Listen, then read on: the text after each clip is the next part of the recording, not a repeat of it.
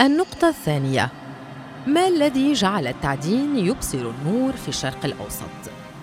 ولد التعدين في منطقة الشرق الأوسط التي تعتبر مهد الحضارات القديمة من المصرية إلى السومرية والكلدانية والأشورية والكنعانية إذ على عكس الكثير من المناطق الأوروبية التي هي مناطق غابات كثيفة كانت المساحات الخضراء قليلة نسبياً في مناطقنا الشرق أوسطية وكانت تتميز ببيئة قاحلة بعض الشيء.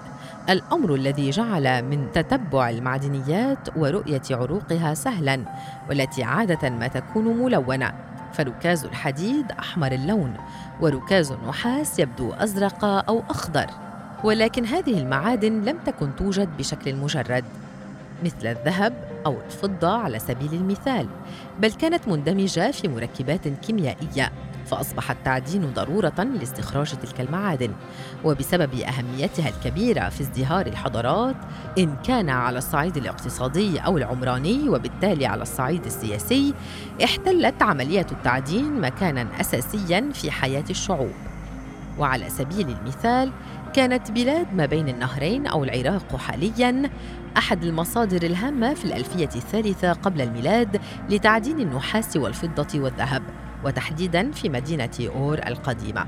وليس بعيداً عن العراق عرفت مصر القديمة التعدين منذ آلاف السنين حيث كان يتم استخراج المعادن مثل الذهب والنحاس من مناجم وادي النيل ومن الصحراء في المنطقة الشرقية.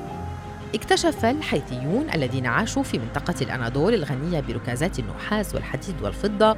أول اختبار عملي لاستخراج الحديد من ركازه المكون من أكسيد الحديد بعد خلطه بالفحم ثم حرقه في فجوة حفرت في الأرض بنيران ذكاها استخدام الكير خلال الألفية الأولى قبل الميلاد. وكشفت الحفريات الأثرية التي أجريت في منطقة الحجاز في المملكة العربية السعودية أنها غنية بالذهب. الذي كان يستخرج من مناجم معدن نقرة ومعدن بني سليم. خلال فترة ما قبل الإسلام ولاحقا في الحقبتين الأموية والعباسية.